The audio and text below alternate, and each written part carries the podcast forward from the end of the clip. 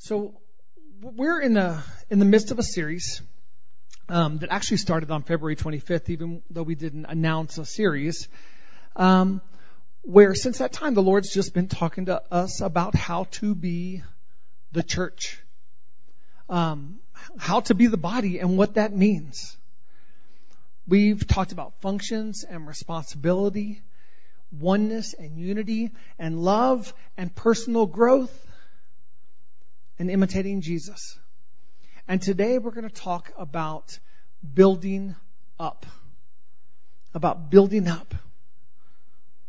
And the responsibility that the church has to do so.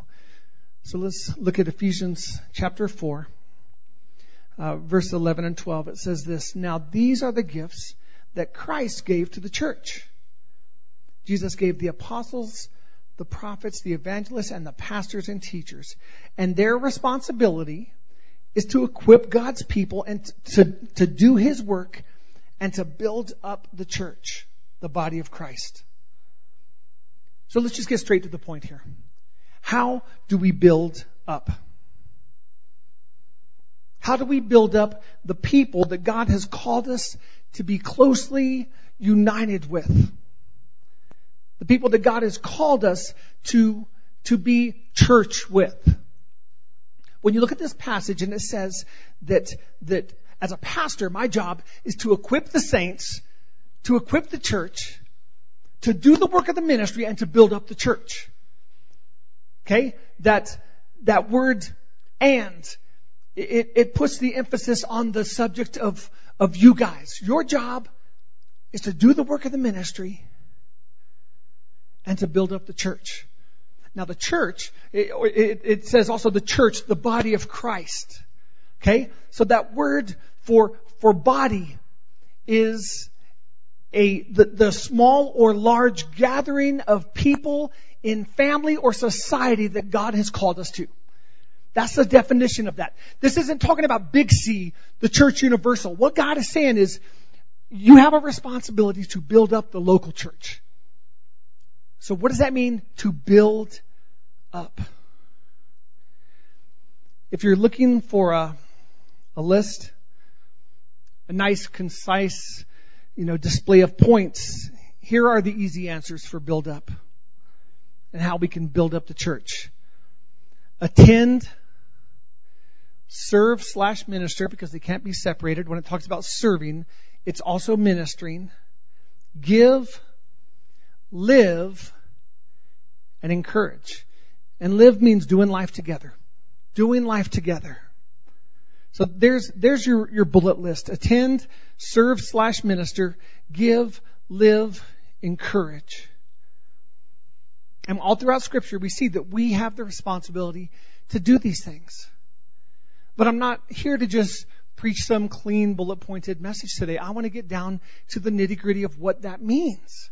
What does it mean for us to be the body? For us to do the work of the ministry? For us to build up the church? We build up the local church by having a heart that is changed. And we can't change our heart. We build up the local church by having a change of heart, by letting Jesus, by inviting Jesus and allowing Jesus to do this phenomenal work where he changes our heart, where we continuously cry out again and again, Lord, would you change this part of my heart? Lord, I don't like how, how short I am at times. Lord, would you change that? Lord, I don't like how, um, Lord, how, how negative I am sometimes. Lord God, would you change that? Lord, I don't like how, Sometimes I lack patience. Lord, would you change my heart? And it's this continuous going to the Lord in need and this continuous receiving because our God is good. And He gives good gifts to us. He gives the Holy Spirit to us. And He makes those changes, you know, because we have a yielded heart. Our heart, our heart is, if we can be totally honest, is flawed and it's often self-focused.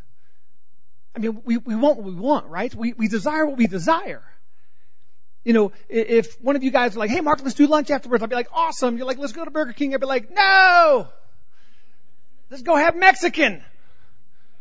Okay, let's do Taco Bell. No! Let's go to La, La Fogata or three margaritas or we want what we want. Now that's a superficial example. But our heart is flawed. Our heart is self-focused. God's heart is perfect. And God's heart is kingdom focused. And that's what we need to have. We need to see the bigger picture of advancing His kingdom. You see, even though we build up the local church, we don't build the local church.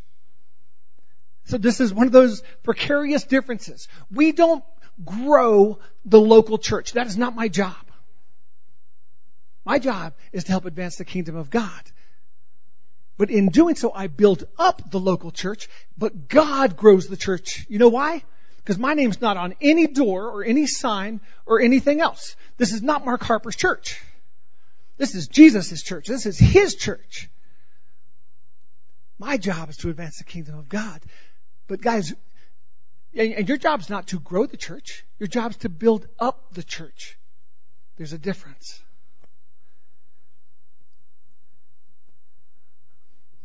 We have to have that heart change to do this. Otherwise, it becomes it becomes something that's done grudgingly, or or it's exhausting, or we look for some sort of reward that's not necessarily to be found, not here, not on this earth. There has to be that change of heart. So where's your heart at? So I mentioned attendance. Where's your heart? being at church is not about receiving the gold star award of attendance. Perfect attendance. You get a gold star. When I was younger, we would get scratch and sniff stickers. It was awesome. It was way better than a gold card. Our teacher handed out scratch and sniff stickers. Unless you got the skunk one, that was bad. But most of them were good. So, so attendance. You guys, we're not here to attend. Okay, we're not here to attend. That's not the heart of God to attend. The heart of God is to come into this place and connect. Okay, that's the heart of God. We come into this place and we connect with Him. See, all we do is our worship service. We come in and we greet each other, and we hug each other, and we appreciate each other, and we mess with each other, and we bust chops, and, and, and we grow in relationship, and that's worship to God. He's like, look at my kids. They're playing so nice together. And then we sing and then we receive and we let Him touch our heart and we, and we point people to Jesus and we say, You're awesome, Lord. And we, and we exalt Him and that's worship. And then we bring the kids up here and we pray with the kids and it's worship. And then I get up here and I, we open up the Word of God and it's worship. It's all worship, but it's all meant to connect us with God. See, we walk in this place and we connect with God. And then there's meant to be this um, series of conversations. And in the conversations, we talk to God, God talks to us.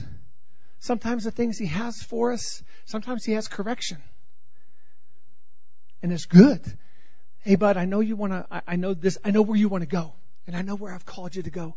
And you're going the wrong direction. Hang a Yui. Go this way. You're heading this way. I know this is where you want to be.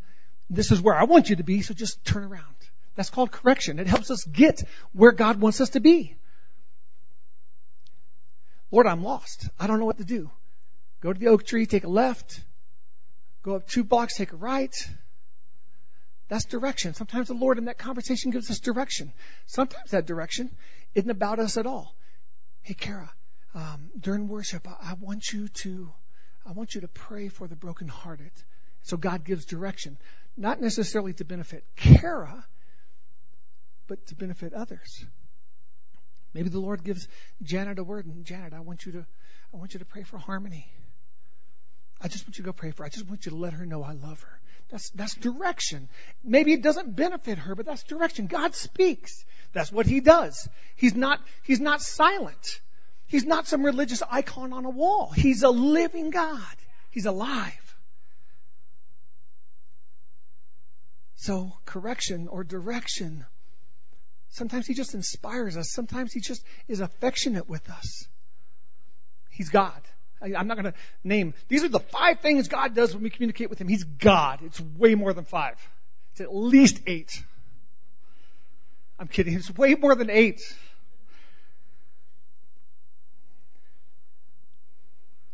You know, when when I was in the sixth grade, we lived in Tustin, California, and our backyard faced the 55. It was the what's the 55 called? Anyone know? They all have names. I probably put it in my notes. The Costa Mesa Freeway. See, in California, it's not enough to call it I-25 or anything. It's the 25. It's the five. It's the 405. So our backyard was to the 55. And uh, yeah, you know what I'm talking about. And uh, there came a point when, even though the freeway was in our backyard, we just didn't hear the cars anymore. And family would come from out of town. They're like, "How can you live like that? How, how can you live with the freeway in your backyard?" You're like, "I don't know. I just don't even. I just kind of tune it out." Guys, when it comes to coming into this place and connecting with God and having a conversation with God, let us never go to that point of just tuning Him out. Ever. He always wants to speak. But we have to walk in this place expecting to connect with God. We have to walk into this place wanting to connect with God. So, what's our heart in serving or ministering? I'm going to let Scripture do the heavy lifting on this if that's okay. Psalm 100, 1 through 2 says this Make a joyful noise to the Lord, all the earth. Serve the Lord with gladness. Come into his presence with singing. 1 Peter 4, 10 and 11 says, Each, as each has received a gift, use it to serve one another as good stewards of God's varied grace. Whoever speaks, speak as one who speaks as oracles of God. Whoever serves as one who serves by the strength that God supplies in order that in everything God may be glorified through Jesus Christ. To him belong the glory and dominion forever and ever. Colossians 3:23 and 24 whatever you do work heartily as for the Lord and not for men knowing that from the Lord you will receive the inheritance as your reward you are serving the Lord interesting little dichotomies, right? We're not working for men, but we do serve men as unto the Lord. We do it unto the Lord. We do it for the glory of the Lord, but we do have to serve one another. We do have to minister to one another. And in doing so, that ministers to God. What's our heart in giving? Matthew 6, 19 through 21 says this Do not lay up for yourselves treasures on earth where moth and rust destroy and where thieves break in and steal, but lay up for yourselves treasures in heaven where neither moth nor rust destroys and where thieves do not break in and steal. And listen to this. For where your treasure is, there your heart will be also. Where your treasure is, your heart will be. Your heart follows the treasure. What's important to us? I know I, I say it often, but show me your checkbook and your calendar, and I'll show you what's really important to you. What do you spend your money on? What do I spend my time on? That's, that's what dictates to me what's important, where I spend my money and my time. So I'll ask us this. Are we investing into the things of the Lord? Are we, are we investing into this local church? You guys, there's room. There's room for everyone to serve. There's room for everyone to minister. There's room for everyone to point us to Jesus. And I haven't checked the offering baskets, but I guarantee there's room. You know, we could add more on top. Where are we following? Because this is about two things. This is about our heart, and this is about the now. This is about right now. And the beauty of right now is right now can be changed. I can change it right now. Now can be changed. My actions make a difference. Your, in, your investment makes a difference. How we live our lives makes a difference. What we choose to do in the next 10 minutes and the next hour, it makes a difference. How we choose to encourage and to uplift and to pour into and to love on and to do life with and to point to Jesus, it makes a difference. The investment we make in this world for our King makes a difference. Jesus said, where your treasure is, present tense, there your heart will be, also, future tense. Our heart follows the treasure. So what are we doing with our treasure?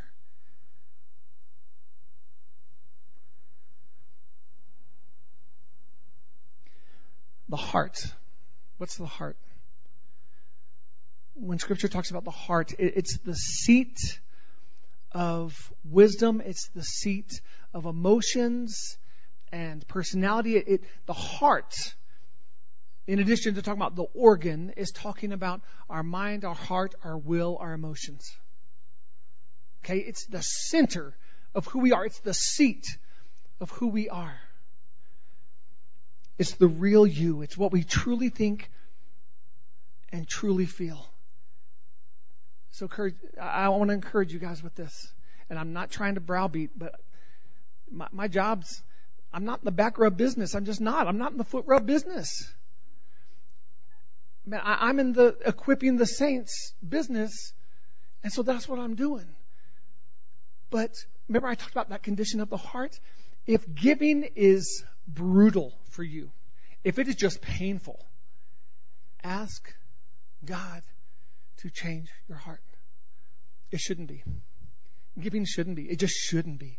It should be done joyfully and it should be done out of a sense of gratitude because we know who our God is. It shouldn't be nickel and diamond. It shouldn't be just doing quick math to find 10%. We should say, Lord, it's all you. What do you want me to give? If giving's hard, just ask the Lord to change your heart because I'm not going to ever try and persuade you into that. That's not my job. But ask the Lord, Lord, I, I want I want to trust you, and I just, well, I'm having a tough time because I know I pay the bills, Lord. Would you help me to trust you? Lord, I want to be generous. Would you help me to be generous? Lord, I want to give. Lord, I want to make investment in your kingdom. Lord, I do love you. Lord, I love you more than me. Would you help me? And just let's just ask. Matthew 12. Well, actually, I think I'm, yeah. Matthew 12:33 says this: Either make the tree good and its fruit good, or make the tree bad and its fruit bad. For the tree is known by its fruit. You brood of vipers. He's not talking to you guys. You guys aren't vipers. He's talking to someone else. How can you speak good when you are evil? For out of the abundance of the heart, the mouth speaks in verse in chapter 15 verse 8 and 9 still of Matthew Jesus says this people honors me with their lips but their heart is far from me. God cares about the heart. It's the condition of the heart. You know our, our men's uh, our men's Bible study that David leads we're in Matthew 6 it's all about the heart. It's all about the condition of the heart. Colossians 3 1 through 2 says this if then you have been raised with Christ, seek the things that are above where Christ is, seated at the right hand of God. Set your minds, your hearts, the center of who you are on things that are above, not on things that are on the earth. All right, so I'm, I'm landing this plane now. Heart in living. I've got a list of scriptures, and I could read them all to you, but they're, they're scriptures you've heard again and again. So how are we to have a heart for living when it comes to how we're to be the church? How are we to have a heart? And we're to have a grace for one another. We're to bear each other's burdens. We're to be quick to forgive, but we're also to be quick to repent. We're supposed to be vulnerable with one another. But we also have to be trustworthy with someone's heart and who they are. If we're Christ like, we will be those things if if we're Mark like, we're we're in so much trouble. We're in so much trouble. Because I'm flawed. I'm a man. Kara's awesome. But if we're Kara like, that'll only get us so far. God's got to be given access to this heart so that we can truly do life with one another in a sense where we are worthy of this calling, or that we are trustworthy. 1 Peter 4 8 and 9 says this Above all, keep loving one another earnestly, since love covers a multitude of sins. Show hospitality to one another without grumbling. In Galatians, it says, If one of you is caught in transgressions, you should kick the heck out of they're down and just keep on kicking and kick and kick kick. No. It says if one of you is caught in transgressions, there should be restoration. You should be restored into fellowship, into grace. Church, we we should never kick our wounded. We should never eat our wounded. When, when we're hurting, we should help that person be nursed back to the love of God. Point them to Jesus, not some, you know, holier than thou, you know, well, I told you. I, I told you that. No. Saying, hey, he loves you, and I know it's tough. Let's run to him together. I'll walk it with you. I'll point you to him. He's good. Heart and encouraging.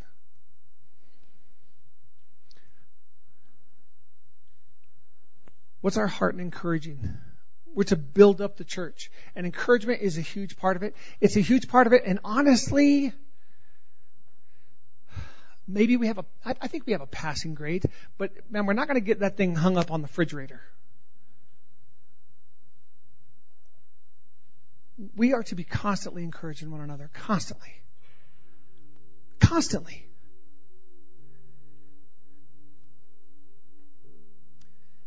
It's just good, man. It's just good.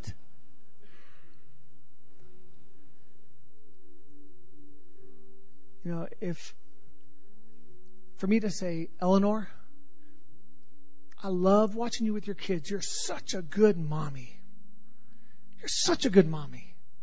You're very patient and gracious. You're a good mom.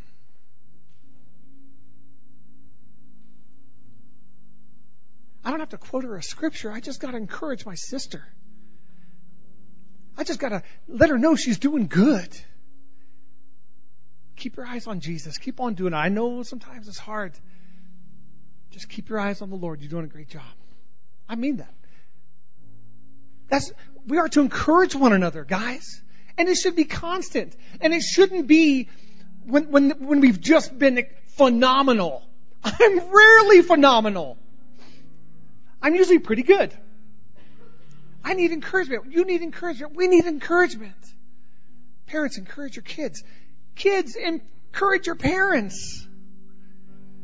Encourage one another in the workplace. You telling me that that's not a Christ-like trait? That if you are the most encouraging person in your workplace, you telling me that, that others won't go, man, I love being around that, that woman because you're bearing the heart of God, because He's always encouraging us. Why do you think we have that microphone set up right there? Why do we make that part of our service? To encourage the body, to point us to Jesus, to uplift one another. This isn't some one man show. Heck, I haven't preached in three weeks. Last week, Kara preached. The week before that was Andy. This isn't my pulpit. This is God's pulpit. And I love preaching. But, but we should always be pointing each other to Jesus. Hebrews 10 24 says this, and let us consider how to stir one to stir up one another to love and to good works, not neglecting to meet together as is the habit of some, but encouraging one another and all the more as you see the day drawing near. You guys, it's not about attendance. Okay? We should want to be in this place to be together, to encourage one another, to be reminded of how good our God is, to let the gifts flow, to, to be equipped so that we can do that work of the ministry. We should want to be together. We should want to come into this place. I honestly, most days I get up at 6:45. Wednesdays for men's Bible study, I get up, uh, however, five something, whenever I can get there, barely on time. That's my goal. 5:40, and can I still get there on time? But on Sunday mornings, I set my alarm. I set two alarms, one for five, one for 5:05. Just they're right after each other. And I can't wait to be here. I can't wait to be praying. I can't be wait to be praying for you, to be in the presence of the Lord. I can't wait. This morning, I honestly, I couldn't wait to, to pray for Dan and Ryan. So, to encourage them.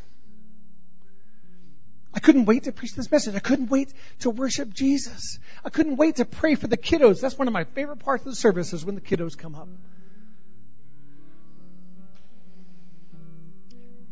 Because we have a responsibility, and if I can even be a little bit more blunt, you have a responsibility to build up the, the church. Be present. Be engaged in the moment. Let's connect with the Lord. Let's serve. Let's minister. Let's give. Let's live. Let's do life together. You know what? I was just joking earlier. If you want to go to, you want to go to Burger King, let's go to Burger King. I'd still prefer La Fogata, but you know. Let's be the church. Hebrews 3:12 is my last passage and it says this: Take care, brothers, lest there be in any of you an evil, an unbelieving heart, leading you to fall away from the living God.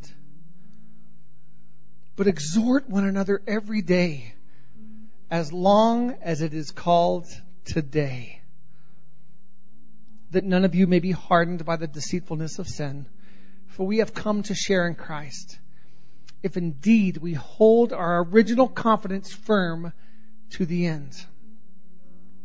As it is said today, if you will hear his voice, do not harden your hearts Our God's speaking.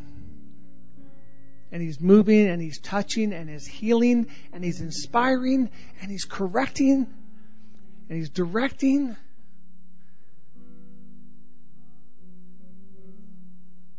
Let's just have those open hearts and let's let Him do that open heart surgery in any place of our heart that He wants. Amen.